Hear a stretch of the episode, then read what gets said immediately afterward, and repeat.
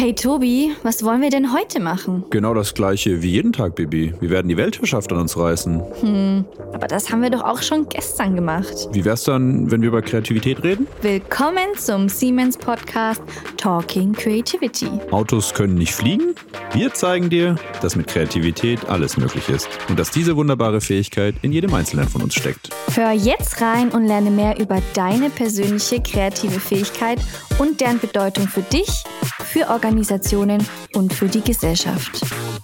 Im Süden bei uns sagt man Servus, hier sagt man Moin Moin. Wir sind heute nämlich für eine Aufnahme im hohen Norden. Ich muss ja sagen, ich komme eigentlich aus Nürnberg, Tobi genauso und wir mögen es da auch wirklich. Aber ich habe mich damals nach meinem ersten Hamburg-Besuch richtig in diese Stadt verliebt. Und dass wir jetzt für die Valentinstagsfolge. Wie so Lissabon, Paris. Naja, aber in Deutschland ist es wirklich meine Favorite City. Na gut. Und dass wir jetzt für die Valentinstagsfolge heute wieder in meiner ja, Herzensliebe und meiner, in meinem ersten Crush ähm, wieder hierher kommen, das freut mich richtig. Dann kommt sogar noch einer oben drauf, denn heute geht es auch um das Thema Liebe und Kreativität. Wobei wir uns da vielleicht die falsche Stadt ausgesucht haben, denn man sagt ja tatsächlich, Paris ist ja eigentlich die Stadt der Liebe und Hamburg die Stadt der Singles. Gut, dass wir unsere heutige Podgästin von Flensburg hier nach Hamburg gebracht haben. Vielleicht können wir da ein bisschen was ändern oder auch herausfinden, woran es vielleicht liegt. Aber lasst uns sie erstmal ein wenig näher kennenlernen. Unsere Podcastin ist junge 36 Jahre alt, fühlt sich aber wie 55. Woran das wohl liegt? Aber ich muss auch sagen, Tobi und ich, wir fühlen uns jetzt irgendwie auch gerade so wie 55 nach fünf Stunden Zugfahrt hier von Nürnberg nach Hamburg. Der aber pünktlich war. Müssen wir mal wir waren, Shoutout ja, zur Deutschen Bahn Shoutout. hier. Wir, wir, beschweren uns immer heute wirklich pünktlich. Wow. Ja.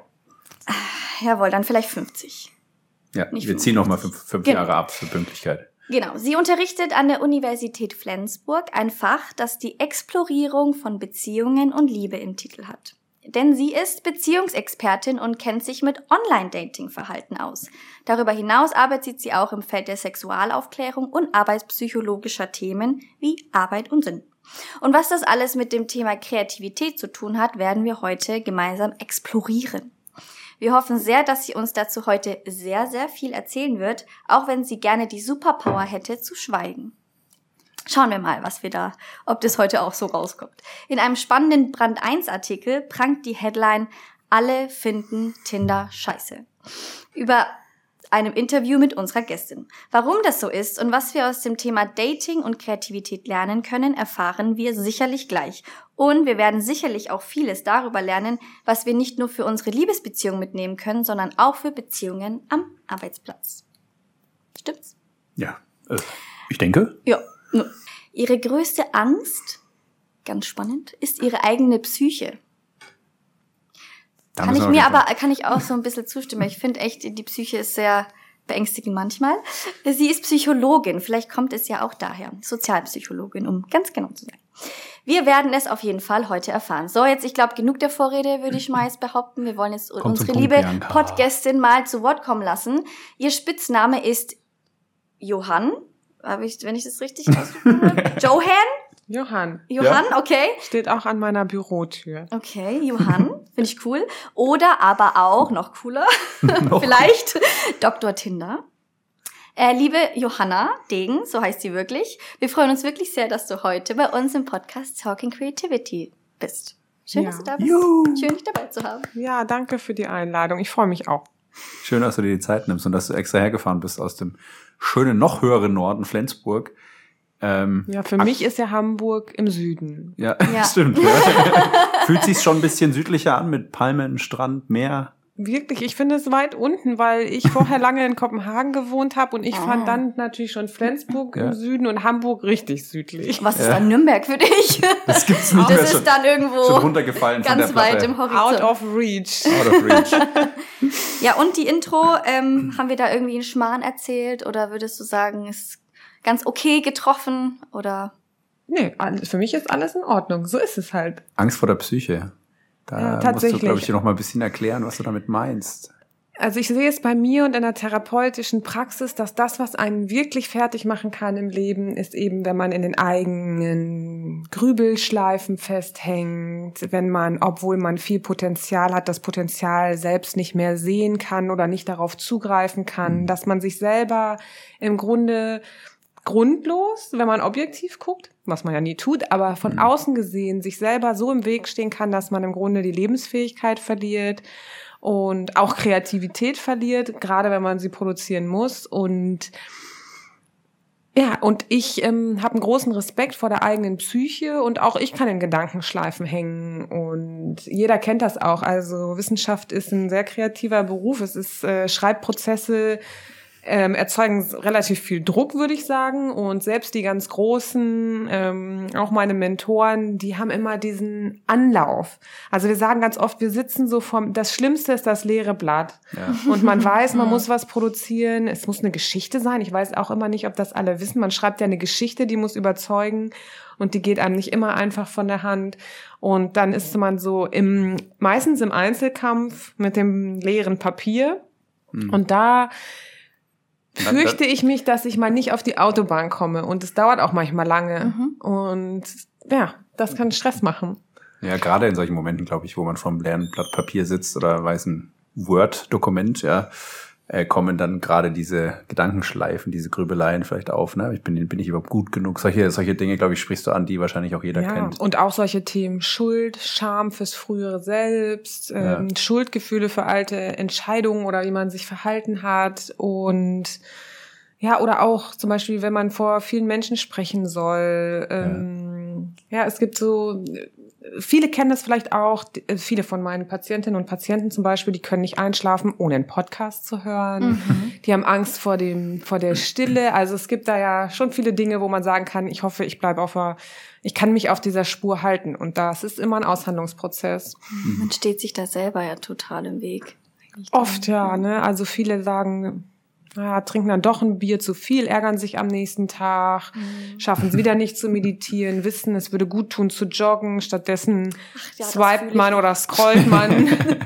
scrollt man auf Instagram oder auch in der Forschung mit den Kindern. Also die sagen dann, ich scrolle und scrolle, dabei tut mir das nicht gut, meine Zeit fliegt mir davon und es fühlt sich gar nicht wie Leben an. Mhm. Aber es zu lassen ist nochmal was anderes. Ja. Und deswegen habe ich großen Respekt vor der Psyche. Ja, das ist spannend. spannend. Ist das vielleicht auch ein Grund, dass du dann irgendwie mit dem ganzen Thema angefangen hast? Also, oder wie kam das eigentlich, dass du überhaupt gesagt hast, ich möchte jetzt in die Richtung gehen, ich möchte das erforschen, also das Thema Psyche grundsätzlich? Wie kam so die Entscheidung bei dir, in diesen Weg zu gehen?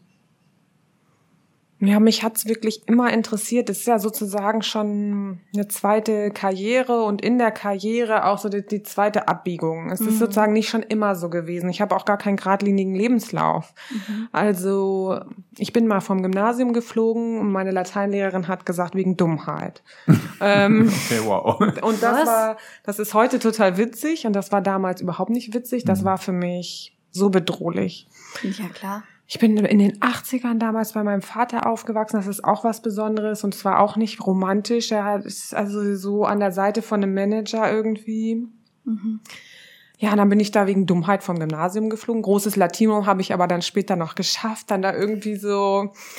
Dann habe ich erstmal eine Ausbildung gemacht im Hotelfach und Abi nachgeholt auf dem zweiten Bildungsweg, da schon längst alleine gelebt. Ich bin mit 15 ausgezogen von zu Hause und irgendwie ja, wow. so dann bin ich nach Kopenhagen gegangen, habe da erstmal Geld verdient und das ganze Geld habe in einem kleinen Zimmer gewohnt, was nach Urin gerochen hat.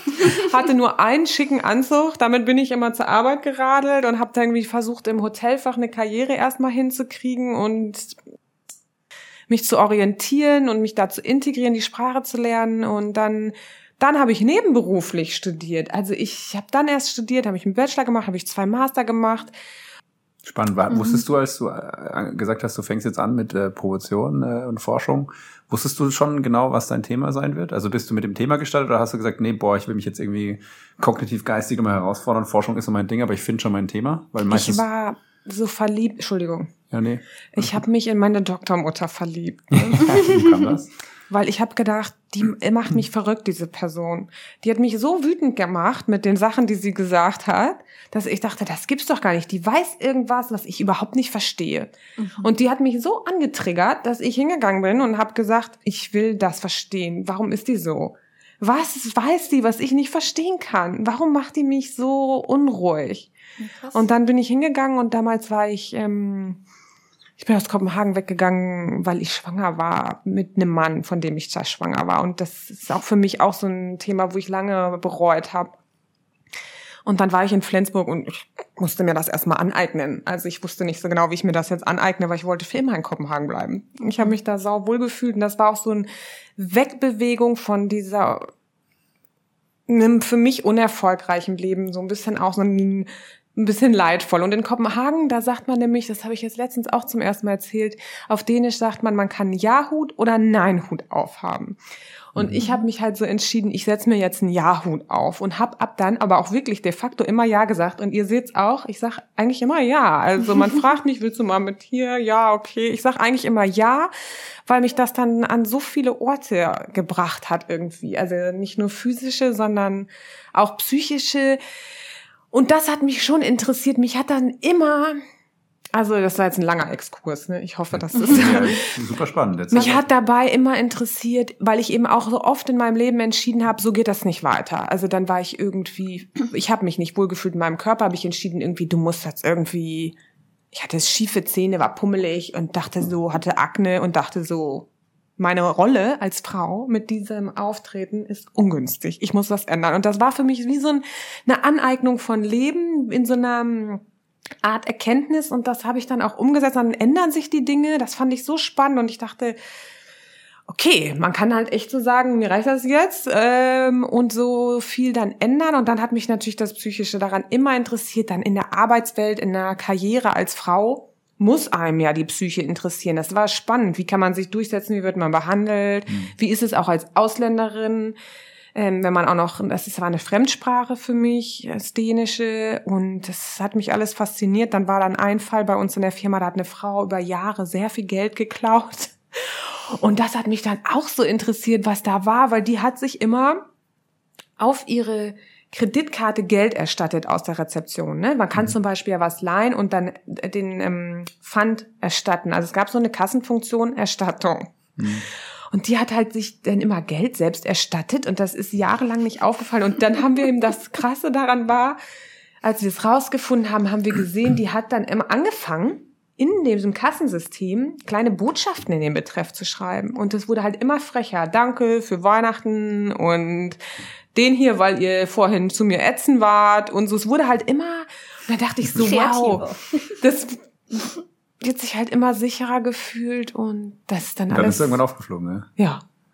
Okay, der Übermut, der menschliche vielleicht. Spannend. Das fand ich auch so spannend. Und dann habe ich auf jeden Fall mich so an die Psychologie rangetastet. Dann habe ich gedacht, nee, ich wusste sozusagen schon, ich habe schon lange gedacht, oh, ich wäre so gerne Psychologin. Mhm. Also schon immer war es so, vielleicht sogar so in der Kindheit, aber es war, es schien mir nie möglich, wenn man auch denkt, man ist so dumm für ein Latinum, ist richtig weiter Weg, ne? Und dann habe ich es mir doch noch so geangelt. Von hinten rum. Und es fühlt sich richtig an.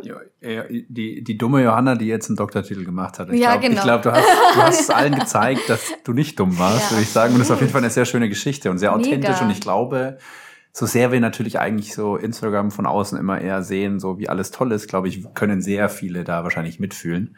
Ähm, weil ich glaube, dass es eher oft im Hintergrund Arbeit ist und nicht alles leicht ist, so wie du es jetzt auch von dir beschrieben hast. Und vielen Dank, dass du da so offen und, und ehrlich da deine Geschichte erzählst. Super spannend. Ich, ich würde nur den Schwenk wagen, wenn ich darf, zum eigentlichen Thema. Ähm, und zwar Kreativität. Liebe Johanna, wir wollen ja mit dir über Kreativität sprechen. Jetzt bist du sicherlich wahrscheinlich in diesem Thema vielleicht nicht so tief drin, aber wir versuchen mal äh, eine Brücke zu schlagen, ja, und versuchen quasi deine Perspektive mit unserer zusammenzubringen und wir gucken mal, was rauskommt. Aber die wichtigste Eingangsfrage ist immer, die wir eigentlich jedem unserer Gäste stellen, ist immer, was ist denn für dich eigentlich Kreativität? Für mich ist Kreativität, ähm, sich zu trauen, reinzuspringen. Also mhm. so in der Forschung habe ich auch angefangen, was über was Arbeitspsychologisches zu promovieren, aus sozialpsychologischer Perspektive, über Diversity Management habe ich ganz negative, düstere Schrift geschrieben. Und ähm, gleichzeitig äh, war ich ähm, dann hatte ich mich über Tinder gewundert, und dann haben alle gesagt, ja, aber du musst ja in der Wissenschaft jetzt erstmal geradlinig und du brauchst dann ein Portfolio und das muss alles Sinn machen. Und ich habe, du brauchst Funding, was mir da alles erzählt ist, du brauchst Funding. Und ich habe gedacht, ich brauche doch nicht Funding, um jetzt äh, 1000 Screenshots zu machen. Und ich habe halt immer, und da muss ich sagen, meine Doktormutter auch, ich musste ihr schon, weiß ich nicht, vielleicht habe ich ihr 30 Screenshots geschickt. Vielleicht. Und dann hat sie gesagt, dann mach das halt. Aber für mich war das Kreativität, dass man, und so kam was ich heißt, auch so. Was heißt Screenshots? Du hast äh, bei Tinder dich angemeldet und hast einfach das, also die Nachrichten der Leute gescreenshottet? Die Bilder. Die Bilder. Wir machen viel visuelle Forschung und Mhm. ich wusste, damit kriege ich sie vielleicht, ne? Das, was ist da los? Komisch.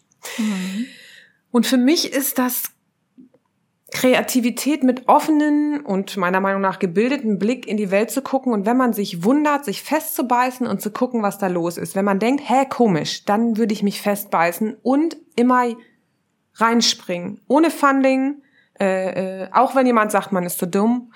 ähm, auch wenn Leute sagen, äh, das passt nicht genau in dein straightforward äh, Portfolio. Ich habe oft Ja gesagt und auch zu komischen Sachen. Zu dieser Tinder-Forschung, obwohl meine Promotion zu was ganz anderem war. Und das ist viel größer als meine Promotion geworden und hat auch viel mehr getragen und Resonanz hervorgerufen. Und das hat super geklappt. Also es hat äh, ich hatte dann die Papiere dazu, das war super. Oder ich sage auch oft ja zu meinen Studierenden, die haben komische Ideen. Ich denk, hä, komisch, was soll denn das?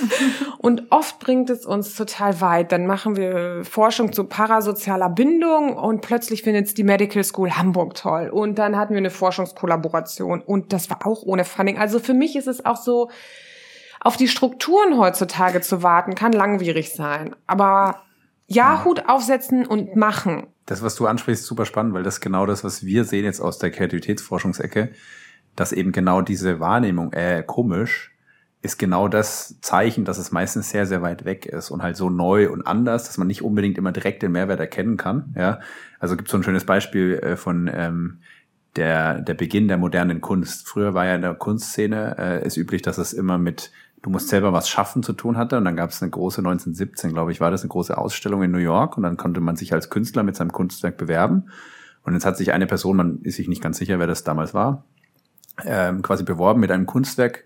Er hat The Fountain, äh, die Fontäne oder wie auch immer genannt. Ähm, und es war nichts anderes als auf einem kleinen Sockel ein draufgeschraubtes Pissoir, Männerpissoir letztlich. So ein bisschen umgedreht und hingeschraubt. Das hat er eingereicht als Kunst, wurde ganz krass verpönt und oh Gott, das ist ja keine Kunst und oh Gott, ja, so, hä, was ist das jetzt? War die Reaktion eben, ne? Heute wird dieses Kunstwerk gefeiert als der Beginn der modernen Kunst. Ähm, und jetzt, genau deshalb gibt's dann Brandhorst in München, wie auch immer, moderne Kunstmuseen, Museum of Modern Art, all das, wo man, ich sag mal, eine überlebensgroß geschweißte Kackwurst mitten im Raum liegen hat und sich natürlich fragt, was ist das so? Aber total spannend, dass genau das vielleicht auch die Eigenheit ist ähm, von etwas sehr, sehr Neuem oft. Äh, dieses, hä, was ist das eigentlich? Und man nicht sofort immer erkennt, was der Wert darin ist. Ja, wir haben das oft, ne? Das ist ja auch oft so traditionsreich, wer sich ein bisschen auskennt in der Wissenschaft, neue Methoden. Pff. Aber dabei haben wir viel gemacht. Zum Beispiel Screen Grabbing als ist jetzt eine etablierte Methode. Das heißt ja einfach nur Screenshots machen und Texte, die schon da sind, äh, rauskopieren aus dem Internet. Aber klar sind das Daten, das ist unsere ganze Welt. Und wenn man sich davon abschrecken lässt, dass dann das äh, Journal of Methods in Psychology das nicht ähm, sofort annimmt, Ja. dann kommt man nirgends an. Ne? Wir haben oft so dagegen gekämpft gegen die Strukturen, wo Leute gesagt haben, nein, das lohnt sich nicht, das ist doch keine Forschung. Was soll das jetzt mit dem Sex? Äh, was soll das jetzt mit der Tinder-Forschung? Wurde auch belächelt und so. Und ich muss sagen, ja, aber das ist doch gänzlich seriöse. Das Thema dahinter ist total seriös. Also ich würde unbedingt mit aggressiver, mit aggressivem Optimismus dagegen anarbeiten, wo die Leute die Nase rümpfen, wo einem was komisch Ja. vorkommt, wo man vielleicht auch keine Struktur hat, wo die deutsche Forschungsgesellschaft vielleicht nicht sofort Juhu schreit oder auch die Uni, Mensch, komm doch mal, mach doch mal eine Headline über Europa, nicht über Tinder. Aber ich denke, wieso, das resoniert und das ist so ein großer Teil von unserem Leben. Finde ich super. Schöne aggressiven Optimismus hast du es jetzt, glaube ich, betitelt. Finde ich eine schöne. Und man schöne, kann viel schaffen, auch ohne einen Ja. großen Fun. Und dann später kann er ja auch noch kommen. Aber gibt es auch Momente, wo du nicht kreativ bist, wo es dir schwerfällt? Gibt es so, wo du sagst, boah, das sind so Punkte, das blockiert deine Kreativität? Ja, zum viel. Also ich bin ein Mensch, der schwingt. Das ist jetzt vielleicht irrelevant, ähm, aber ich kann's, kann ein guten grundsätzliches psychisches Muster daran erkennen. Wenn man zum Beispiel, viele kennen das ja auch, ne, so, denn heutzutage schreien ja immer alle Diagnosen rum, so ein bisschen borderline recht zum Mhm. Beispiel unterwegs ist, dann hat man diese tiefen Tiefs und hohen Hochs. Ich meine jetzt nicht im hochpathologischen Sinne, ne? Ja. Aber man kann das nutzen, zum Beispiel, ich habe dann oft gedacht, ich leide so darunter, dass ich auch so melancholisch sein kann, dass mir die Fröhlichkeit gar nicht so leicht fällt. Und dann bin ich auch manchmal so schwarzseherisch und so. Aber ich habe da gelernt, man kann es als Sprungbrett benutzen. Das Runterfallen kann man benutzen als bewussten Prozess, um sich wieder, wie so ein Trampolin, um wieder hochzukommen. Mhm. Und die Also- negativen Emotionen, die blockieren deine Kreativität dann? Ich lasse mich heute reinfallen. Die haben mich früher blockiert und Mhm. heute schmeiße ich mich rein sozusagen. Ich, ähm, ein Kollege hat mal zu mir gesagt, der macht so viel mit buddhistischer Lehre und der hat zu mir gesagt und ich mache das. Ich frage alle diese Menschen und höre auch ernsthaft zu. Ist mir egal. Dann ist das eben Astrologie. Das höre ich mir genau an und frage, wieso und was ist die Lehre oder Buddhismus. Alles. Also würde ich sagen, man sollte also ich sag selten sollte, aber es ist eine Idee, jeden ernsthaft zu erfragen, statt schließend zu urteilen. Also statt zu sagen, das ist doch Quatsch, fragen, was meinst denn du? Das ist, glaube ich, auch eine schöne Devise fürs Thema Kreativität. Und der Kannst du nochmal wiederholen? ja, statt äh, schließend zu urteilen, explorativ zu fragen, was bedeutet das für dich? Warum bist du so immer stabil? Bist du lang, statt zu sagen, das ist langweilig, könnte man ja sagen, was bedeutet's dir? Dann sagt er Sicherheit. Ah, man hasst ja nicht Sicherheit. Also, ne, das ist interessant. Und der hat zu mir gesagt, ich habe gesagt, ich habe Angst vor meinen tiefen Tiefs und das blockiert mich. Und er hat gesagt, lass dich doch mal reinfallen und guck, was passiert. Und ich, okay. Dann kam mir das tief und wo ich dann nämlich keine Hoffnung hatte und ich war traurig, dass ich kein Fun- Funding habe und ich war traurig, dass ich jedes Transkript selber machen musste und ich war müde und frustriert und wütend. Ich bin an einer kleinen Uni, mein Team ist klein und das kann einen auch frustrieren. Und dann stand ich so vor der Wand und dann habe ich gedacht, okay, jetzt lass dich da reinfallen. Okay, wo soll es schon enden? Ich hatte Angst vor dem Gefühl. Und das hat geklappt. Also ich würde es jedem empfehlen. Reinfallen lassen, das Gefühl groß machen, merken, dass es einen nicht auffrisst und dann kommt man wie vom Trampolin wieder hoch. Und dann merkt man, wenn man jedes Transkript selber macht, dann kennt man auch seine Daten richtig gut. Und das ist dann geil. Dann kann man stolz sein. Apropos- Und plötzlich kann man sagen, ja, ich habe aber jedes Wort selber transkribiert. Ist natürlich auch irgendwie arm sozusagen. Ist ja auch wegen Armut. Ich hatte Aber- keinen, der es für Aber mich jeder macht. muss es mal einmal durchlaufen, finde ich. Das Und ich habe transkribiert wie verrückt und dafür weiß ich jetzt sehr viel in Mikroprozessen, was zum Beispiel Online-Dating für die Leute bedeutet. Super spannend. Das ist ja auch eine schöne Überleitung zum Thema, ähm, ja, Tinder, Online-Dating. Aber du wirst ja eben liebevoll, ich hoffe, das stimmt, von deinen Studierenden, ähm, Dr. Tinder genannt. Äh, und da ist für uns natürlich die Frage, wie bist du zu dem Thema gekommen? Vielleicht Und noch mal was kurz. genau war das und Thema Genau, was überhaupt? genau hast du da erforscht? Ja, ich finde das zum Beispiel auch süß. Ich denke oft in diesen Diskursen, das möchte ich jetzt nochmal zufügen, ne? Ich Ja. habe viele Spitznamen. Johann, weil die arbeitet wie ein Mann, ist doch lustig. Muss man auch nicht so echauffiert sein. Oder Dr. Tinder stimmt ja auch nicht. Wir machen Annäherungspraxen und Beziehungsforschung. Ganz viel. Was bedeutet Liebe über die Lebensspanne? Wie nähern wir uns an? Sexualität, Patchwork-Familien, parasoziale Beziehungen, also zwischen Follower und Influencer und so. Und ich finde aber oft, mir hat das geholfen, statt zu wählen, statt es klein zu finden oder beleidigt zu sein oder manche sagen, fühlst du dich nicht ähm, reduziert oder so, sage ich, wieso? Die haben, machen sich die Mühe, sich einen Spitznamen auszudenken. Das ist doch Zuneigung, oder? Und dann wähle schön, ich ja. nicht sauer zu sein. Und das bringt mich auch nach, also ich, ich will es einfach positiv sehen. Ich finde das witzig und ich sage auch zu jeder Zeitung, dann schreibt das doch in die Headline, was soll's. Also, weil es doch auch eine Zuwendung, wenn man, das meine ich so aggressiver Optimismus, ne? Jemand gibt sich wenigstens die Mühe und überlegt sich was Lustiges über Ja, einen. voll. Step one. Ja. Statt zu sagen, ach, ich wäre aber lieber, weiß ich nicht. Und was war die Forschung dahinter? Die Forschung war, also es hat angefangen mit Bilderforschung, mit Screenshots von Profilbildern. Mhm. Dann habe ich sehr viele Interviews Was, geführt. was war die Frage dahinter? Die Forschungsfrage? Wie präsentieren wir uns im Online-Dating? Mhm. Und wenig unterschiedlich. Wenig kreativ. Sehr gleichförmig. Es gab nur sieben Kategorien, meine ich doch. Jetzt ist das Papier schon ein paar Jahre alt, aber es kann jeder online einsehen. Wann war das genau? 2021 ist das, glaube ich. Profiling the Self. Darf ich Werbung für dieses Papier machen? Das ist Open Access. Also Kannst du gerne Ja, machen. da kann man gucken und die, sich die Kategorien angucken. Und das Schlimme ist, man weiß auch sofort, wer man selber ist. Auch nicht so ein richtig angenehmer Moment. Und die Kategorien, wir machen es immer noch. Wir machen alle halbe Jahr eine serielle Bildanalyse und die Kategorien nehmen noch ab. Also wir werden immer gleichförmiger, gleichförmiger. nicht Warum? ungleichförmiger. Die Leute werden unkreativ. Warum? Warum ist es so? Ja, das ist so, weil entgegen, jetzt hattest du von der Kunst gesprochen und entgegen der Logik der Kunst, wo man mit der Ästhetik bricht und das erzeugt Aufmerksamkeit. Leute stehen dann lange davor vor der gebrochenen Ästhetik und lassen das auf sich wirken. So funktioniert Online-Dating nicht. Online-Dating ist schnell und belohnt wird, was in Sehgewohnheiten fällt und wo man sagen kann, heiß, heiß, yes, heiß, heiß, heiß. Und wenn man mit der Sehgewohnheit bricht, dann hat man in der quantitativen Logik weniger Erfolg. Und das kann das selbst unmittelbar nicht aushalten. Und wir halten dann nicht aus, dass es mittelbar einen eventuell zu jemand besser passenden bringen würde. Und Okay, das heißt, wir, deswegen, rufen eigentlich unsere Muster in der Birne ab, ja, und versuchen, wenn es da besser reinfällt, in das Sehgewohnheiten hast du es jetzt betitelt, ja, dann äh, sind wir dem zugeneigter und äh, es geht gibt Weil's eher so da einen Match, ja, weil es alles so schnell ist, weil man nicht die sozusagen kognitiven Aufwand da reinstecken will, um es wirklich so im Detail anzugucken. Und man hat ja auch, sag ich mal, sehr beschränkte Informationen, muss man auch noch man was guckt sagen. auch nicht lange. Ne? Man, Ja. Es ist nicht so, dass wir beim Online-Dating lange uns ein Profil angucken und gucken, oh, witzig, die bricht mit der Sehgewohnheit. Lange Ja. Haare, schlank, heiß, heiß, heiß, 500 Entscheidungen aneinander. Und dann lohnt es sich, diese ganz groben Kategorien zu erfüllen. Hm. Und denn deswegen werden wir immer gleicher. Und wir gucken auch bei den anderen, was funktioniert. Hm. Aber das weiß man auch nicht. Ne? Das ist nicht ein bewusster Prozess. Niemand macht ein Profil und denkt, jetzt mache ich das mal so gewöhnlich wie möglich, sondern Hm. wir denken, ah, das hier ist wäre ein gutes Bild für Das Online-Dating. fühlt sich dann wahrscheinlich auch einfach besser an, wenn man es Man sieht das erst, und das kann ich euch mal erzählen, wir pflastern dann die ganze Uni an einem Sonntagabend in der vorlesungsfreien Zeit, dann hängen wir, weiß ich nicht, tausend Bilder auf und gucken uns die an. Und bei den ersten 100 denkt man noch, ah ja, und beim 500. denkt man, krass, so gleich. Und das wissen die Nutzerinnen und Nutzer ja auch, wenn sie sich nämlich über das Gegenüber beschweren. Ne? Viele sagen, ach, alle sind gleich, ist langweilig. Ja. Aber die Leute sind nicht alle gleich und langweilig, die sind ja ganz toll und unterschiedlich. Und dann habt ihr aber auch Interviews geführt, oder? Ja, viele.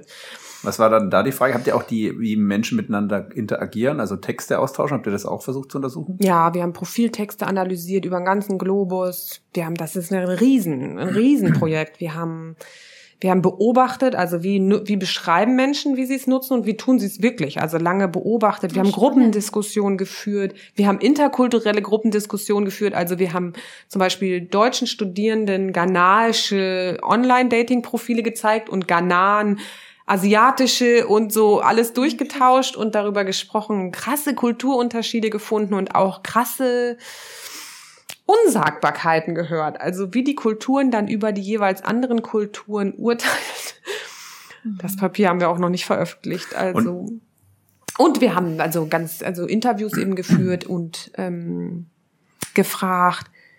Früher haben wir oft gefragt, was bedeutet's euch und wie macht ihr es? Wir wollten rausfinden, was bedeutet's und wie macht ihr es? Das Mhm. finden wir jetzt nicht mehr, das wissen wir jetzt. Jetzt fragen wir, warum seid ihr davon erschöpft? Ne, das aktuelle Papier heißt Tinder-Fatigue, also Erschöpfung. Und was macht ihr dann?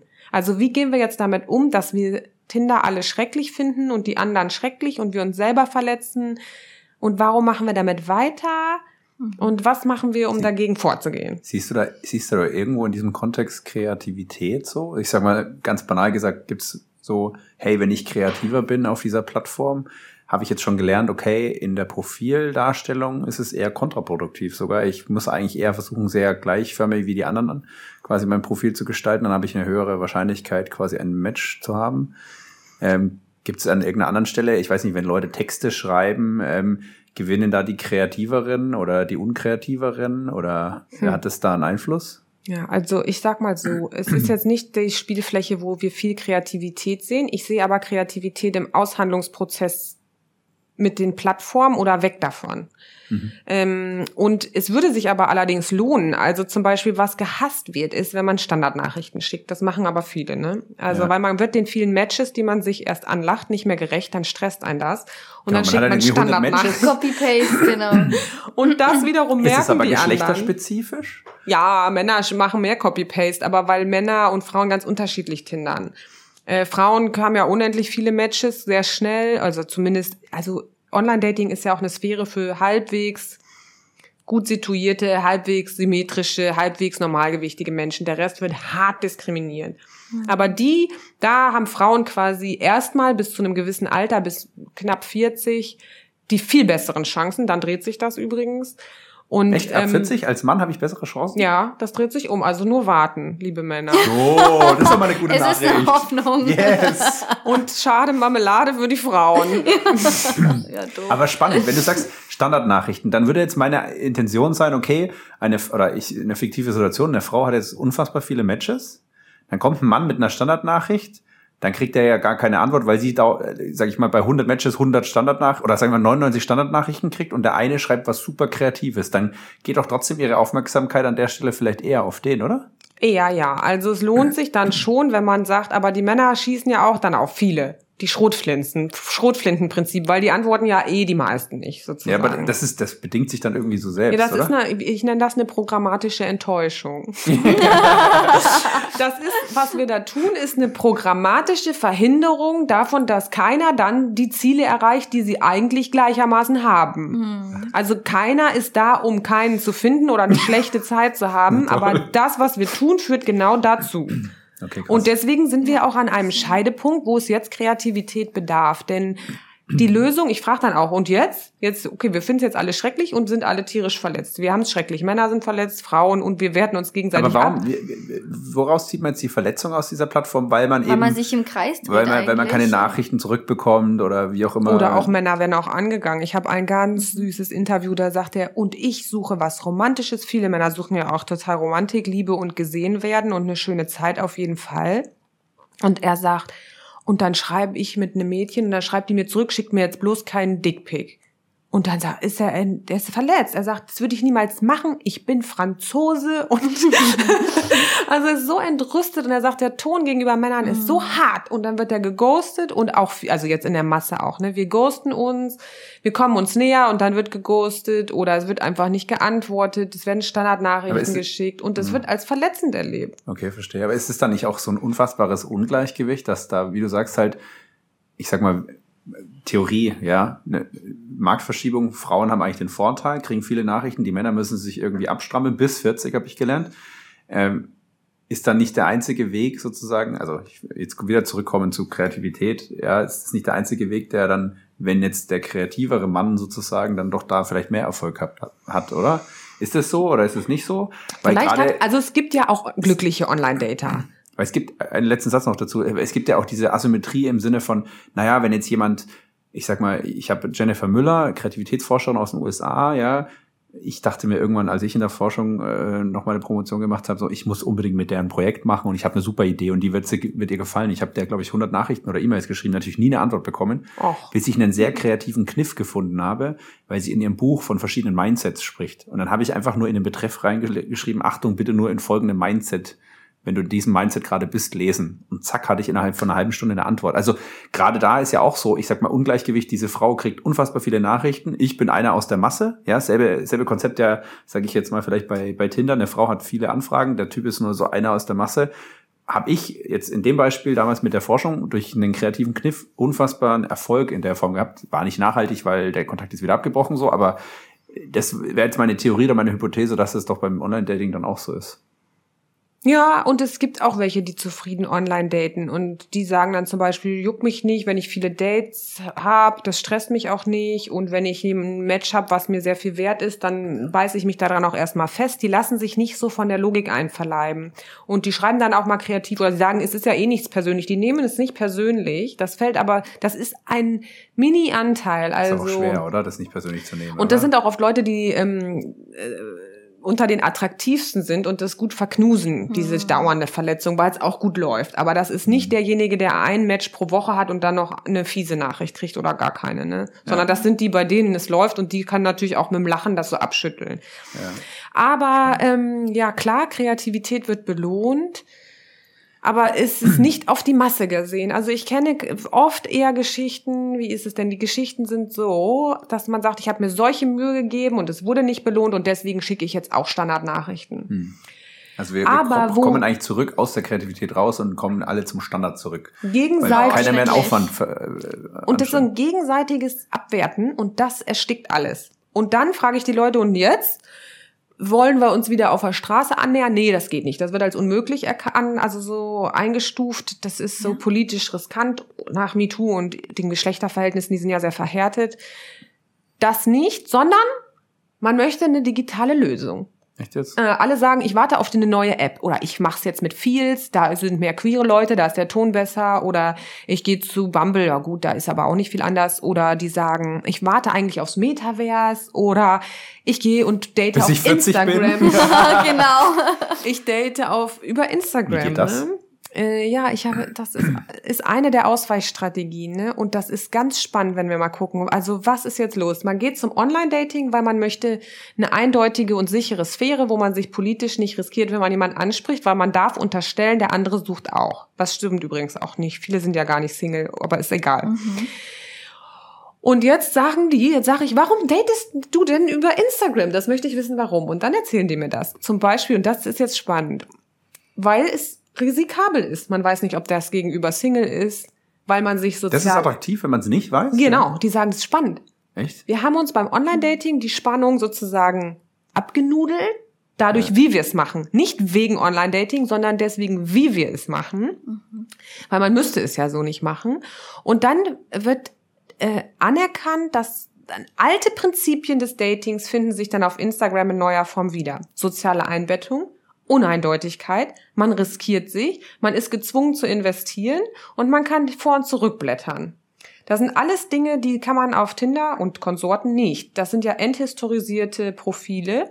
Und jetzt genießt man, dass man so in der Chronik zurück kann und dass die Kommunikation uneindeutig ist. Also man macht ein Like, man reagiert auf eine Story, man macht ein Deep Like, also man liked ein älteres Bild, der andere Deep Like. Ja. Ah, Deep Das Like. habe ich auch noch Schon ein gehört. Fachbegriff. Deep Like, das ist, Deep und Like. früher hat Oh, das ist sagen, mehr wert als ein normales Like? ja, weil das dann entblöße ich. Oh shit, ich glaube, ich ja. habe bei dir am letzten Mal ein Deep Like gemacht. Okay, das Ja. ist aber ähm, ein, Das ist ein also erster Schritt, ja? das Das ist ist ein, Simmel hat das genannt, das ist der kokette Blick. Oh. Der Deep Like ist von Simmel aus der Hyperstimulation. Weil man hat, man sagt, ich habe runtergescrollt. Ich habe mir das Ja. alles von dir oh, ich habe angeguckt. mir Mühe gegeben. Ja. Und dann scrollt Ah. man zurück und dann und Der dann auch, Blick. und dann muss man schlau schreiben und vielleicht sagt der andere auch oder die andere nein und manche finden es auch unpassend und all das mag man. Also man versucht die Spannung durch alte Prinzipien, also so reenacting excitement, sag ich immer. Also wir sind kreativ in unseren Ausweichstrategien. Das ist, Würde, hast du, äh, äh, habt ihr auch euch Gedanken gemacht, wie ihr bei Tinder theoretisch vielleicht durch wieder mehr Kreativität, was müsste sich denn da verändern, dass das vielleicht wieder mehr funktionieren würde? Oder braucht es wirklich eine andere App oder denkst du, dass es wäre in der Realität besser? Also, weil meine große Theorie ist auf jeden Fall, dass man, ich sage jetzt mal im realen Leben, dass Kreativität da unfassbar wertvoll ist, weil Kreativität ist unfassbar eng mit Humor verknüpft. Ja? Situationskomik, wo man, ich sag mal, allein schon, wie man einen Witz erzählt, ne, ist genau Kreativität. Ich fange jetzt an, eine Geschichte zu erzählen und in dem Moment, wo die Pointe kommt, bist du schon durch die erste Geschichte quasi in deinem Muster im Kopf in irgendeiner Erwartungshaltung, wie die Geschichte weitergeht.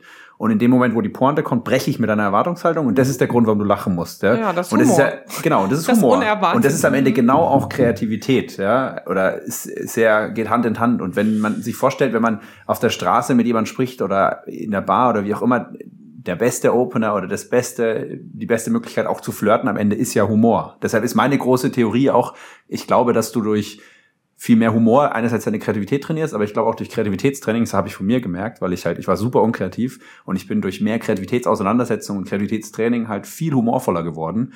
Und das dir, glaube ich, auch beim Dating helfen würde. Aber zurück zu meiner Frage. Siehst du da Möglichkeiten in, in Tinder, in einer anderen App oder in der Realität, wo du. Ich sehe die möglich. Also erstmal möchte ich eine Sache erzählen. Ist meine Ja. Lieblingskategorie auf all times war, die nannten wir, glaube ich, Ironie oder gebro brechen mit der Logik oder sowas. Kann man ja. nochmal nachgucken in dem Papier, aber das ging auf jeden die Fall darum. Die Art und Weise, wie man interagiert, eine Kategorie Das war eine Bildkategorie, wo Leute mit ironischer Distanz sich zum Beispiel zu so, Geschlechterrollen fallen. Genau.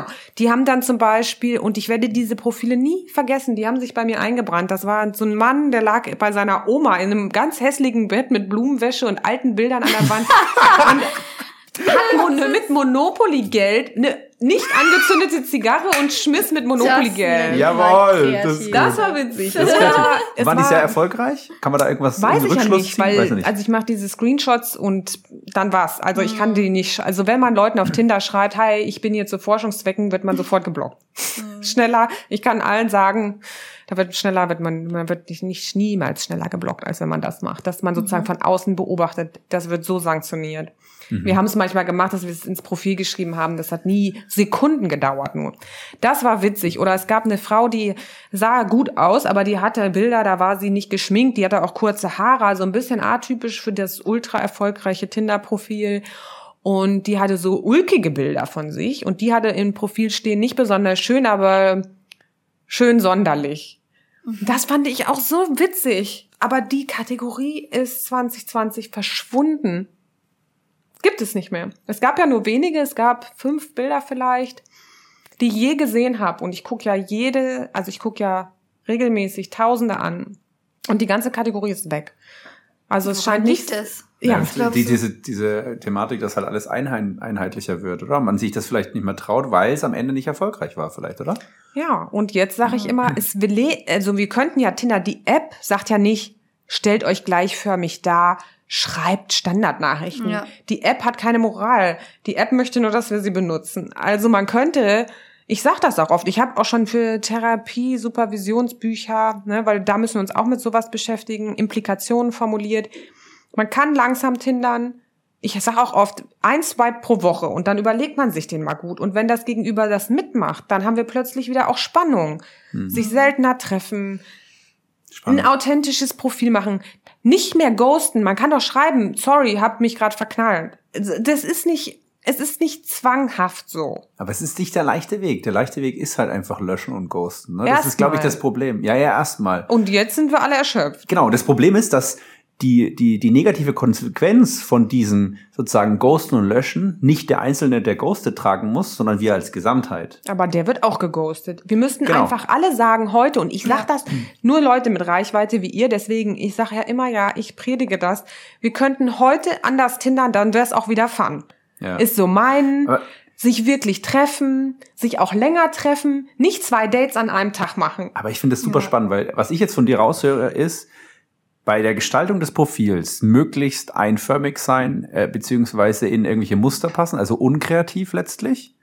Sehr viel mehr Erfolgswahrscheinlichkeit. Wenn es dann aber ums Texten geht, da musst du dann versuchen, sehr kreativ zu sein. Das heißt, du musst auch deine Kreativität an der richtigen Stelle einsetzen und natürlich dieses Geschwindigkeit rausnehmen, slow, kein, kein Ghosting, äh, mehr Wertschätzung und reduzieren wieder. Das ist ja aber. Ich sag der Dating-Imperativ nach Degen aber es hat sich noch nicht durchgesetzt.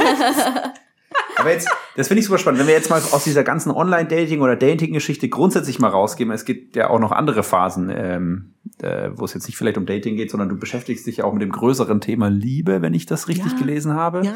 Ganz komisches Thema. Ja. Ich weiß nicht, ob, äh, ob wir da die richtigen äh, Leute sind, mit denen man darüber sprechen Alle sollte. Alle Menschen, aber. muss ich unterbrechen, alle Menschen. Ich habe Liebesbiografien über die Lebensspanne erhoben, von allen Altersstufen und vor allen Dingen auch von vielen Menschen so am Ende ihres Lebens. Und bei allen Menschen dreht sich im Grunde das, das Leben, Leben, um Liebe. Um Liebe. Ja. Und ich habe das Buch Bindung. genannt Liebe ohne Ende. Die Liebe ist tot gesagt, aber der immer toxisch, wir müssen Schluss machen, es hat sich ausgeliebt, Singles. Nee, nee, nee, nee. Alles dreht sich um diesen Dreh- und Angelpunkt. Und ja. wir haben ein ganzes Buch vollgeschrieben mit diesen Geschichten, die hadern mit Liebe, die ist aber nicht immer romantisch. Die Liebe, die geht, die Liebe versucht man festzuhalten, die Liebe kann eine falsche Entscheidung sein. Wir heiraten auch nicht die, die wir lieben.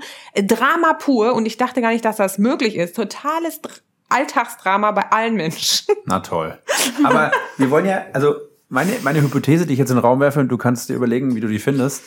Äh, meine Hypothese ist, dass man erfolgreichere Liebesbeziehungen oder bessere Liebesbeziehungen führt, wenn man ein kreativerer Mensch ist, wenn man mehr bereit ist, kreative Wege zu gehen und sich da Mühe gibt mit Kreativität und Ja. nicht, dass ich einförmig. Es Was sind gibt doch so eine dazu? ganz lustige, es gibt Memes dazu und auch, es gibt, glaube ich, so eine lustige, ich gucke leider nie Fernsehen, aber mir hat das jemand zugesendet. Ein Ausschnitt von einer Serie. Da gibt, sagt der Paartherapeut einem neuen Paar, benehmt euch mal wie, und dann gibt, macht er so Anweisungen, wie die sich benehmen sollen und nach zwei Wochen sagen die, wir hassen uns, weil er soll sie in Wirklichkeit auseinanderbringen. Und was er sagt, sind alle Sachen, wie wir sonst unsere Beziehung führen. Guckt jeden Abend Fernsehen, macht zusammen Wäsche, esst meistens das Gleiche, teilt die Aufgaben im Haushalt auf nach Mann und Frau und schlaft nicht miteinander. Und die zwei sind nach zwei Wochen entliebt und das war sozusagen auch das Ziel. Das ist ja eine lustige, lustige Geschichte, weil so leben wir unsere Beziehungen. Klar funktionieren die nicht, weil die sind Also null kreativ, Ja. null Aner und das Grundmuster, wenn wir gucken, was läuft schief in den Beziehungen, ist immer fehlende Anerkennung. Die Themen sind unterschiedlich, aber das Grundmuster ist, ich will anerkannt werden und ich entziehe mich dir oder ich ähm, ärgere dich, weil ich keine Anerkennung bekomme, kriegt man noch weniger und dann ziehen sich Paare so runter. Jeder kennt das. Und das ist wirklich, ich sag oft, ja, seid doch mal kreativ, hört auf, die Wäsche so zu machen. Sie soll mal den Ölwechsel machen und er wischen und ähm, alle diese Muster könnte man mal einmal brechen oder schmeißt doch mal Anerkennung aufeinander. Kauft die Lieblingsflasche Wein heute sofort nach Hause rennen, Lieblingsschokolade mitbringen, fühlst, schmeißt mal Anerkennung hinterher und guckt, was passiert. Ich glaube, nur Gutes. Und kreative Wege der, der andersartigen Gestaltung des Alltags. Ich glaube, Ja. das ist ein großer Aber auch Beschleuniger eine große Liebe. Herausforderung, ne? wenn man dann auch irgendwie zehn Jahre schon zusammen ist, so hört man es ja auch bei vielen, dann irgendwie sagt man ja, schon altes Ehepaar, man macht Der ja irgendwie nur noch. Ja. Genau, da rutscht man so schnell rein, aber aktiv Apropos, einplanen. apropos was Verrücktes Kreatives reinbringen, Bianca. Wollen wir, wollen wir die kleine Challenge mal? Jawohl. Ist jetzt Ich will sagen, möp, möp, Challenge Time! Möp, möp, Möp, möp, möp, möp, Challenge Time! Ladies and Gentlemen, let's get ready to rumble. Fasten your Lederhosen. Wir haben Johanna Degen hier und wir haben eine kleine, kleine kreative Aufgabe für Sie, Bianca. Ganz klein. Ganz klein. Genau, wir haben uns was für dich überlegt. Und zwar haben wir eine Situation und du darfst ein Problem dazu lösen. Ich sag dir einfach mal kurz, um was es geht. Es geht um zwei Menschen, die ein erstes Date haben und jeder hat ein Ding dabei. Die Frau hat ein Fernrohr dabei und der Mann hat ein Seil dabei. Okay, Also. Erstmal darfst du dir gerne eine Geschichte überlegen. Ich meine, wir haben gerade darüber gesprochen, vielleicht auch mal kreative, außergewöhnlichere Dinge zu machen mit dem Partner. Was glaubst du denn, wie verläuft das Date mit diesen zwei Dingen, Fernrohr und Seil? Und ähm, ist ja ein erstes Date. Wie würdest du oder was würdest du tun? Wie würden wir es schaffen, dass die zwei wirklich dann ein Paar werden oder Dass dass, sie sich verlieben. verlieben? Weil es ja ein erstes Date. Ja, das ist ja ähm, klar. Das ist einfach. Das Fernrohr und Seil ist so klassisch. Das ist, ähm, also das Seil würde ich dazu benutzen, zum Beispiel mich an den Handgelenken oder Fußgelenken, egal, oder an der Gürtelschnalle aneinander zu binden, damit man nicht bei der ersten Diskrepanz das Date abbrechen kann. Also man geht ein Commitment ein und sagt, ich guck jetzt mal, ich breche nicht sofort ab. Das probiert, probiert, bitte probiert das nicht aus. nicht, dass wir dann irgendwelche, irgendwelche Anzeigen in den Nachrichten hören, wo Menschen das dann ausprobieren, weil sie sich gern äh, Also es beim gibt ersten Date an den, an den möglichen Pa- Datingpartner geknüpft haben. Aber es, Es gibt eine Person im öffentlichen Raum, die immer sehr unerfolgreich gedatet hat und das auch erzählt hat. Und die hat dann die Person geheiratet, wo sie gesagt hat, sie mochten sich nicht auf den ersten Blick, aber die haben sich drei Tage im Hotel eingeschlossen und gesagt, ist jetzt so. Okay. Als Challenge. Sie hat gesagt, komm, schließ dich drei Tage mit mir ein. So, glaube ich, war es. Die sind verheiratet. krass. Und ich sag, also wir, wir benutzen das Seil, um zu sagen, als Commitment. Wir sagen, auch wenn ich dich in 20 Minuten vielleicht nicht mehr unmittelbar mag, ich warte mal ab und frag mal weiter. Auch wenn du, ne? Ich lasse mich nicht sofort wegtriggern und renne zur nächsten Option, sondern ich halte das jetzt mal aus und guck, was noch so dahinter ist. Und umgekehrt auch. Wir entscheiden uns. Wir entscheiden uns, das jetzt zusammen zu machen und alle die anderen Optionen nicht zu machen. Okay, und das Fernrohr? Ja, das können wir doch benutzen, um am Horizont zu gucken und zu beobachten, ohne danach zu handeln. Wir gucken uns die anderen an und laufen nicht gleich hinterher und denken, das ist besser. Wir beobachten Ach, die und erzählen uns, was wir sehen und gucken, ob wir das Gleiche sehen, denn Wertekongruenz ist extrem wichtig für eine Beziehung und da können wir auch gut über Werte reden. Wir gucken uns die Paare an, die im Park sitzen und nicht mehr miteinander reden. Wer das war's? Nein, das ist meine größte Angst oder doch, das finde ich schön, schweigend nebeneinander zu genießen und besprechen die Dinge, die wir sehen und gucken in die Ferne und nicht nur aufs Handy nach vor der Nase. Boah. Oh, voll schön. Schön. Das war ja viel Mega. zu einfach. Also, das war echt zu einfach. Applaus, Applaus, liebe Johanna. Du hast deine Kreativität unter Beweis gestellt, würde ich sagen. Ja. Und also wer jetzt ein erfolgreiches Date äh, haben möchte, Seil und Fernglas, äh, the two things to have. Schön. Ähm, ich würde es direkt demnächst mal ausprobieren. Ich berichte dann. Das geht auch Bianca? hypothetisch und auch einfach mit Metakommunikation. Hey, bist du auch genervt von Online-Dating? Ja, ich auch. Komm, wir committen uns und treffen uns eine Woche lang dreimal, egal wie blöd wir uns finden. Und komm, wir reden mal über Werte und keiner macht Fubbing. Okay. Da sagt doch jeder ja. Ich würde sofort ja sagen. Ich probiere es aus und Ja. berichte. Ich glaube, ja, spannend. Wie kommen wir jetzt zurück? Ähm, jetzt haben wir drüber gesprochen, wie Kreativität äh, möglicherweise einen Einfluss auf die Liebe hat, dass es doch irgendwie ein entscheidender Faktor ist, dass wir Kreativität brauchen, um das Ganze, das Feuer vielleicht am Lodern zu halten. Ähm, Gibt es auch einen Einfluss von der Liebe auf die Kreativität? Weiß ich nicht, gibt es Menschen, die mehr lieben, verliebter sind, dass die dann auch kreativer sind? Ist es so eine wechselseitige Beziehung oder gibt es da Gedanken von dir? Ja, also das erste ist Verliebtheit führt natürlich zu totaler Kreativität, weil es unseren Körper einfach in agitierten Zustand versetzt. Hm. Viele sind auch ein bisschen, na, sag ich mal, nicht süchtig danach, aber suchen sehr stark danach und reihen Verliebtheitsphasen aneinander. Weil wir super wach sind, wir können die ganze Nacht Skizzen machen oder Sex haben zum Beispiel. Und dafür haben wir die Power. Wir nehmen auch oft ab, sind so, so fühlen uns stärker als sonst, gehen super viel zum Sport, können alles schaffen. Und dann sind wir auch super kreativ. Wir sind eben wach. Das ist aber der gleiche Zustand wie Stress für den Körper. Also wenn wir jetzt mal schauen auf die körperlichen Funktionen und deswegen hat die Natur es so eingerichtet, dass nach anderthalb Jahren spätestens damit vorbei ist. Dann nehmen wir wieder zu. Das ist also wirklich so. Der Metabolismus fährt runter. Wir geben uns gegenseitig Ruhe und beruhigen uns, wenn wir zusammen sind. Ein Zustand, den dann viele als Problem beurteilen und sich die nächste Verliebtheit suchen. Also Verliebtheit kickt natürlich Kreativität. Aber wir sind zum Beispiel auch unvernünftig. Ne? Wir melden uns krank, um mit Schatzi ähm, Stand-Up-Paddling auf der Alster zu machen. ähm, wir trinken sehr viel mehr Alkohol und genießen und genießen. Wir sind so in diesem rauschartigen Zustand. Mhm. Und ähm, ja, und dann machen wir sozusagen quasi wie auf Knopfdruck oft einen Haken dran und sind sozusagen schalten um auf Routine und Traditionen, die wir auch am Anfang etabliert haben. Und da kann man auch mal gucken, welche Routinen und Traditionen will ich eigentlich in dieser Agitiertheit, wo alles noch toll scheint, etablieren. Also es würde zum Beispiel gut sein, da ab und zu auch mal pragmatisch vernünftig drauf zu gucken, ganz bewusst vielleicht mal hinsetzen und sagen, welche Routinen ist jetzt vielleicht super fun und exciting, dass ich in meiner weiblichen Polarität bin, 100 Prozent und süß, wie er mich manchmal niedermacht. Aber trust me, Baby, in drei Jahren findest du das nicht mehr süß, aber das ist schon zur Routine geworden. Und dann kann man sagen, die andere Form, wo Liebe zur Kreativität führen kann, da möchte ich mal auf Jütte Wickelsö ähm, verweisen. Nee, auf zwei Sachen.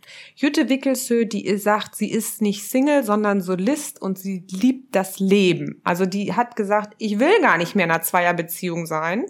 Die ist auch schon älter, ne? Die ist über 70.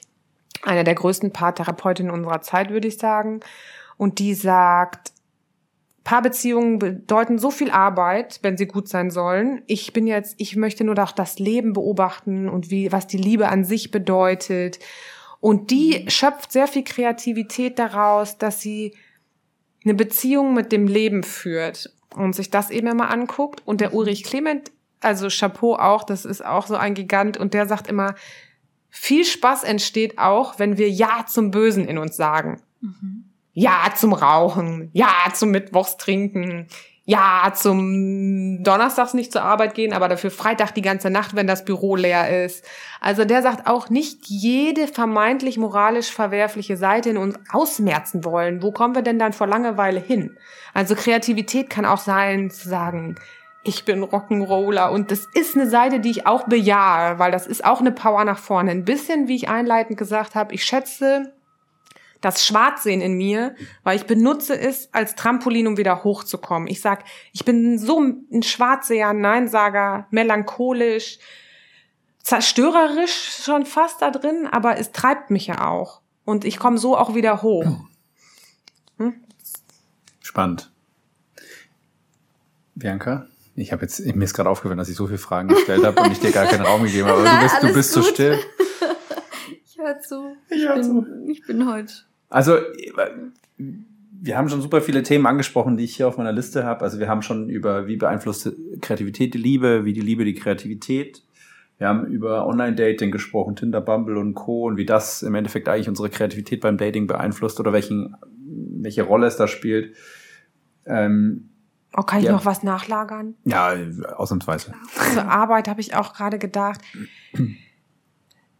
Jemand, der auch sehr viel Kreativität mitbringen kann und es könnte auch mal sein, dass man sich fragt, was soll mir meine Arbeit eigentlich, was möchte ich denn jetzt aus den acht, neun Stunden oder 60 Stunden Woche machen oder wie viel man macht? Möchte ich wirklich nur versuchen, runter zu reduzieren und abends endlich in den, äh, in einer, äh, hier in den, wie heißen denn diese Delikatesshallen mir die Lieblingssalami holen und noch ein Kilo zunehmen und dann auf der Couch sitzen und Fernseh gucken und mich berieseln lassen? Oder will ich diese acht Stunden nehmen und da irgendwas machen, was Leidenschaft hervorrufen kann und das suchen? Also wir können uns ja auch entscheiden, wie mit dem Jahrhut, zu sagen, ich will meine Arbeitskollegen, mit denen verbringe ich eh den ganzen Tag, auf eine Art lieben und ich will mit denen, die, man kann sich 100% sicher sein, die sitzen da auch acht Stunden und wollen da nicht gelangweilt sitzen. Was können wir daraus machen? Weil das ist nur das Leben, was wir haben. Ne? Wir haben nur jetzt. Ja. Wie kann ich das jetzt hier gestalten? Und ohne, dass ich erst ein Funding brauche. Und also ohne, im Endeffekt dass ich wie eine Liebesbeziehung auch, dass man diese Beziehung zu den Kollegen und die Zeit gemeinsam auch kreativ gestalten muss oder sollte, ne? Kann das höre ich jetzt einfach, raus. Oder auch darf. Das ist, das ist der Grund, warum die Bianca und ich heute bei dir sitzen. Genau der Grund. Ja, super. Also, äh, was ich noch sagen wollte, äh, welche Auswirkungen haben äh, Tinder, Bumble und so weiter auf Kreativität beim Dating, haben wir besprochen, genau. Ähm, vielleicht nochmal ganz kurz von deiner Warte zusammengefasst. Was sind denn, was sind denn, also Thema Sexualität kommen wir auch noch kurz drauf zu sprechen. Ich glaube, das ist auch so ein bisschen dein Thema. Ähm, aber was sind denn vielleicht so, zumindest jetzt zu den Themen Liebe und ähm, Dating? Was sind so die, die größten Herausforderungen, wenn du so das jetzt zusammenfassen müsstest, kurz und knackig? Dass wir überhöhte Erwartungen haben und das Hässliche nicht lieben können. Also wir wollen, dass wir in so einer, das ist jetzt, ich will nicht so weit ausholen, aber in so einer neoliberaler, neoliberalen Tristesse, wo man einem auch viele sinnlos vorkommen kann. Ne? Man erlebt sich als Mensch als lebensfeindlich als solches, Eco-Anxiety, Krieg, äh, Covid, also man erlebt den Westen auch als zerstörerisch und das dämpft die Stimmung allgemein. Also wir sind so ein bisschen dystop unterwegs. Ne? Mhm. Also halbapokalyptische Szenarien und dann hoffen wir, dass die Liebe uns aus all dem raushebt. Also wir wollen uns verknallen und der Partner soll uns so dermaßen glücklich machen, dass meine Existenzangst und meine Zukunftsangst sich auflöst und meine Langeweile und dass ich mir mein Leben nicht aneignen kann und ich keine Hobbys habe und im Grunde ich eventuell auch langweilig bin, weil wenn ich nur Insta scrolle, habe ich auch wenig zu erzählen, außer die Meme, die mein Schatzi aber auch schon gesehen hat, weil so mehr gibt der Algorithmus auch wieder nicht her. Und das Nicht-Aneignen von Leben all das erhoffe ich, löst sich dann aus, auf in einer romantischen Beziehung. Und das können die nicht leisten. Und das ist wie so ein Ping-Pong. Und das andere ist, dass wir die, diese, also dieses hässliche, was auch da ist, viele Dates sind halt auch nichts, man selber war vielleicht nichts, man ist auch vielleicht nicht auf, stolz auf alles dass man auch in den Liebesbeziehungen nicht gerne zulässt, dass man vielleicht auch fehlbar ist, nicht da reingucken will, was man auch selber ändern könnte oder was es über einen selber aussagt. Was sagt es eigentlich über mich aus, dass du mich so triggerst? Und dabei ist da das Potenzial von Liebe. Also mhm. das Unbewusste verliebt sich nicht in das nur Schöne, sondern auch immer in einen Trigger. Dann verlieben wir uns, sonst sind wir Freunde. Und ähm, dann liegt da das Potenzial, sich selber weiterzuentwickeln, aber nicht, um den anderen für immer zu nerven. Aber sondern genau, da geben ja auch viele auf und sagen dann, nee, das möchte ich erst gar du nicht. Du bist falsch, sagen die. Genau. Aber ja. das, mhm. die Chance ist zu gucken, was ist das Hässliche in mir? Warum werde ich so wütend, wenn jemand die Seife falsch hinlegt? Was sagt das über mich? Was ist los bei mir? Das ist das Potenzial und das lieben wir im Moment nicht. Wir wollen es immer angenehm haben und ein also sozusagen Fahrstuhl raus aus der Tristesse, ohne was aneignen Good zu Vibes müssen. only. Gut, ja, fucking good vibes. Ja, also meine, meine, Schwester, meine Schwester ist auch Psychotherapeutin und die erzählt mir genau das auch, dass das halt so Gift ist, ähm, diese, diese Perspektive Good Vibes Only. Und das ist Alles halt, soll angenehm sein, das Ja. Dating soll angenehm sein, die Beziehung soll immer angenehm Immer sein und man guckt auch richtig, ne? Hatte ich jetzt ganz tollen Sex diese Woche, war das super exotisch, habe ich mich wohler gefühlt, wurde mir beim Umzug geholfen. Äh, hat er mir noch ein und- Geschenk mitgebracht, und die hat er noch Komplimente gemacht, sieht er noch gut aus. sieht ja gut genug aus. Und dann frage ich manchmal als Intervention, und, und was haben Sie so diese Woche beigetragen? Ja, schweigen. Aber was glaubst du, Also was, wir sind was doch, könnten wir stehen was, uns doch selber dauernd nur im Weg ja, aber was rum, oder? könnten wir da machen? Was, was könnten wir da ändern? Mehr Also Kreativität, mehr sag ich doch. Dafür, anderen was, Weg zur Arbeit nehmen, sich mal überlegen, Ja, wie wäre ich eigentlich Sachen drauf, wenn ich abends meditiere und Kokoswasser trinke statt noch ein Bier und scrollen. Nie kein Double Screening, weil unsere Gehirne sind gleichzeitig überfordert und gelähmt. Ja. Sehen wir im MRT, es ist so. Hm. Ähm, Fokus. Sich zuwenden, weil wir sehen, wir binden uns an unsere parasozialen Beziehungen, aber wir bedeuten denen nur in der Masse was. Das ist keine, das ist natürlich eine einseitige Bindung. Kann man machen, will ich nicht moralisch bewerten, aber wie wäre es denn mal nach dem Sex, sich nicht zur Seite zu rollen und TikTok zu scrollen, sondern sich in die Augen zu gucken, massieren, zweite Runde einzuleiten, keine Ahnung, eine Käseplatte zu machen. also, da ich wäre ich voll dabei. Ich liebe Käse. Also, Ja, aber total, total. Ja. Warum? Äh, Also und aushalten, dass es nicht unmittelbar belohnt wird. Das Gehirn ist erstmal auf Dopaminentzug, wenn wir nicht TikTok anmachen. Ja. Wa- Warum nicht mal, so wie vorhin, habe ich gesagt, sich ins Gefühl reinfallen zu lassen und das Trampolin zu benutzen. Bäume umarmen, Gibt's- im kalten Wasser schwimmen. Wenn wir jetzt schon davon sprechen, gibt es gibt's einen Unterschied zwischen den Generationen? Wir haben jetzt viel über die ganzen Themen gesprochen. Gibt es da irgendwelche Unterschiede zwischen der jungen, der mittleren, der älteren Generation? Ich weiß Ja, nicht. also tatsächlich muss ich sagen, ganz viele ältere Menschen sind auch sehr einsam und die gehen auch in die parasozialen Beziehungen. Die hängen dann die ganze Zeit auf WhatsApp, schicken Mhm. Bilder von ihren Enkeln hin und her oder machen diese Stories. Oder GIFs Oder- Sticker. Ja. die, das ist jetzt nicht mehr so, dass man sagen kann, die junge Generation, wer auch immer das sein soll, die Jungen, die hängen nur auf Insta. Und übrigens Ja. sagen die auch oft, wenn wir Kinder befragen, wir befragen viele Kinder, sagen die auch oft, meine Mutter hängt die ganze Zeit am Handy. Äh, was soll die denn jetzt mir sagen? Ich habe Screentime-Verbot. Und die sagen auch zum Beispiel so ganz, also da, ich war früher so ein Technikoptimist und habe immer gesagt, wir können eine gesunde Nutzung etablieren. Und jetzt, seit zwei Jahren, sage ich, äh, es sieht nicht so gut aus. Ich bin ein bisschen pessimistisch geworden, weil Kinder konstruieren radikal und die sehen die, dass man noch schnell eine Story fertig macht, obwohl das Kind schreit und denen sagen Kinder sowas wie, meine Mama liebt mich total gleich nach dem Handy. Und das kann man nicht wegreden, weil die Mhm. konstruieren nach dem, was sie sehen, nicht nach dem, was wir ihnen erzählen. ja, ist krass. Und das ist, krass. ähm, jetzt bin ich so ein, das ist jetzt so eine schwere Sache, ne? Ein bisschen schwermütig. Aus der Schwere heraus ins Schöne Sexualität ist auch dein Thema. um eine charmante Überleitung zu finden, aber wie kam es zu dem Thema?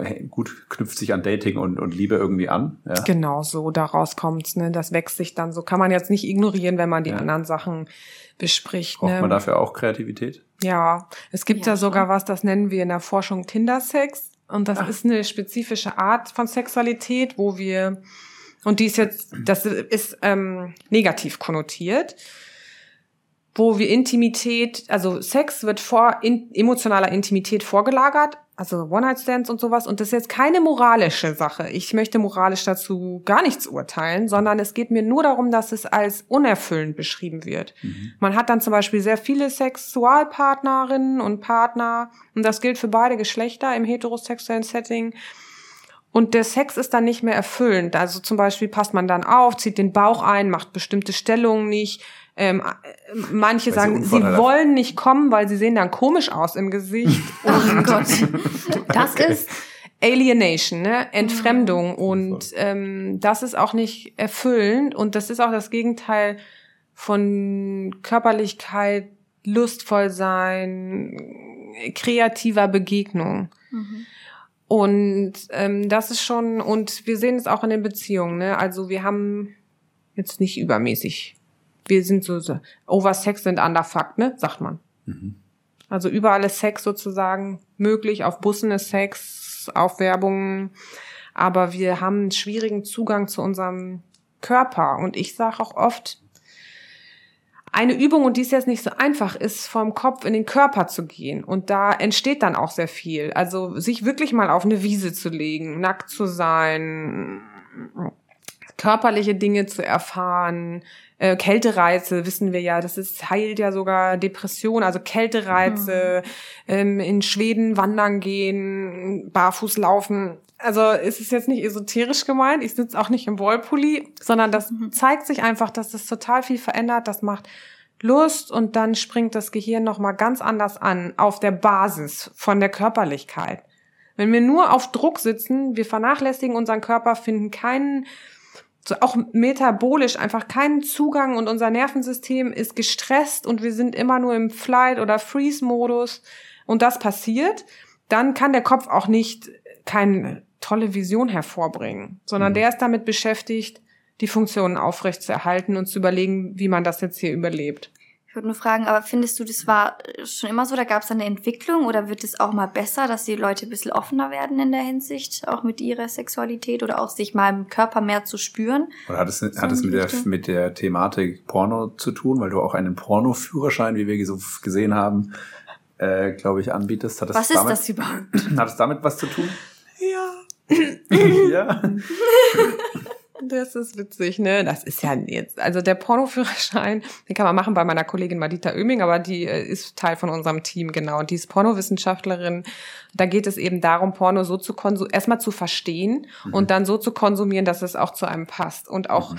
statt in diesem Vorurteilsmodus erstmal das Medium zu verstehen und auch zu verstehen, wie man es lustvoll nutzen kann, wann es lustvoll ist und wann es nicht lustvoll, lustvoll ist. Also was kann Porno eigentlich für mich machen? Und wie kann ich da drin navigieren.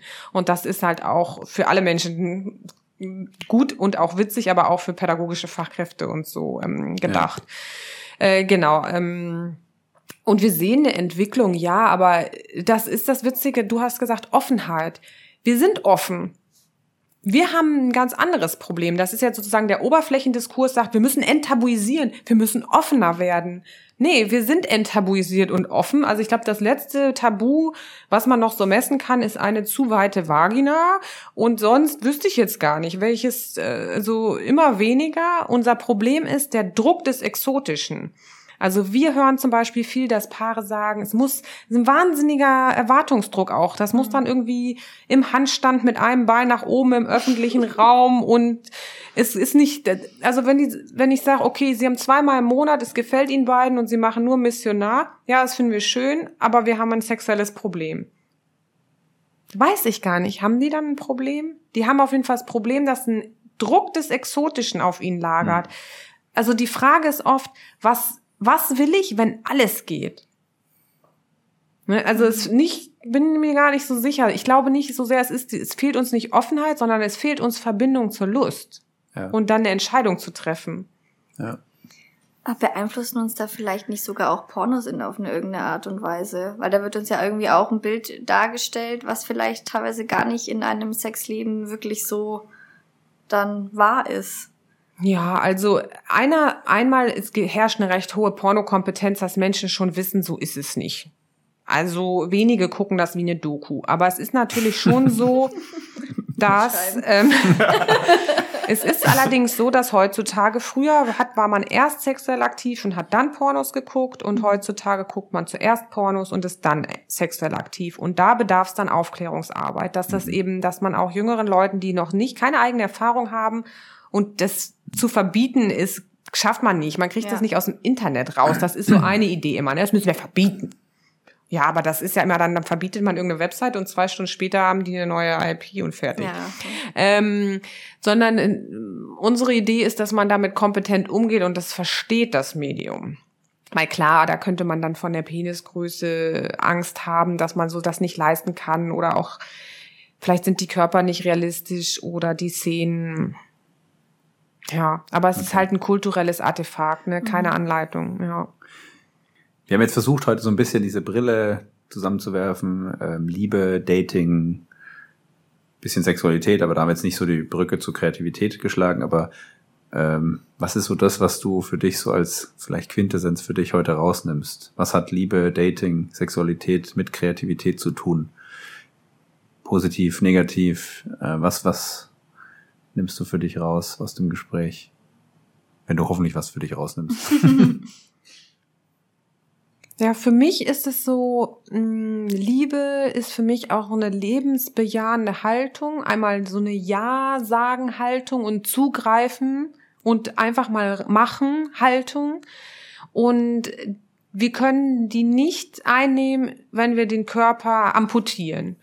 Also es ist auch eine, das Leben ist eine körperliche Angelegenheit und ähm, Lust Denkvermögen und Kreativität kommt auch aus einem wahrgenommenen, gepflegten und berücksichtigten Körper. Und das tun wir im Moment in so einem neoliberalen Kapitalismus sehr wenig, höchstens um gut auszusehen und Status anzusammeln. Aber unser Körper kann uns auch sehr viel sagen und das spielt mit der Psyche zusammen. Also ich würde sagen, der erste Schritt ist ein kritisch liebender Blick nach innen, um auch mal zu gucken, bin, bin ich vielleicht ein langweiliger Insta-Scroller, Scrollerin und trage eigentlich selbst wenig zur Aneignung des Lebens bei, was wir dann auch oft sehen in der therapeutischen Praxis. Nicht angeeignetes Leben voller Möglichkeiten und keiner greift zu. Mhm.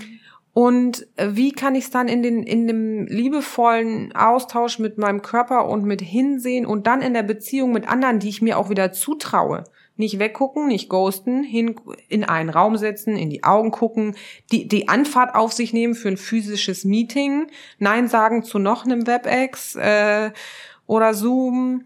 Wie kann ich denn so ins Leben zurückfinden, wo ich dann auch aus so einem aus so einer körperlichen Ja-Sagerhaltung, es wird ja auch im Moment so viel abgesagt, wieder mhm. nicht mehr absagen, sondern mhm. Commitment eingehen, dann eben mit ein paar weniger Ideen und Personen und dann aus dem Gefühl raus was produzieren, an das man glaubt und was einem auch was zurückgibt.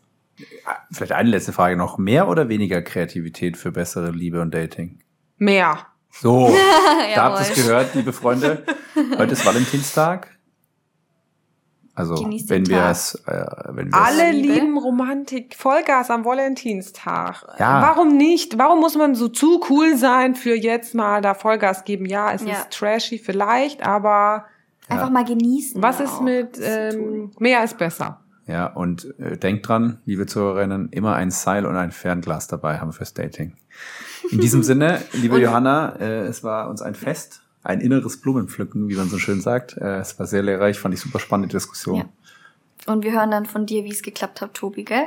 In der, Was genau? Ja, mit dem Commitment mit dem Commitment und mit dem Seil und mit dem. Achso, ich, ich bin jetzt der, der es ausprobieren muss. Ja. Commitment und Werte des Kurses. genau. Ich guck mal. Vielen, vielen Dank. Dankeschön. Ciao. Ich danke auch.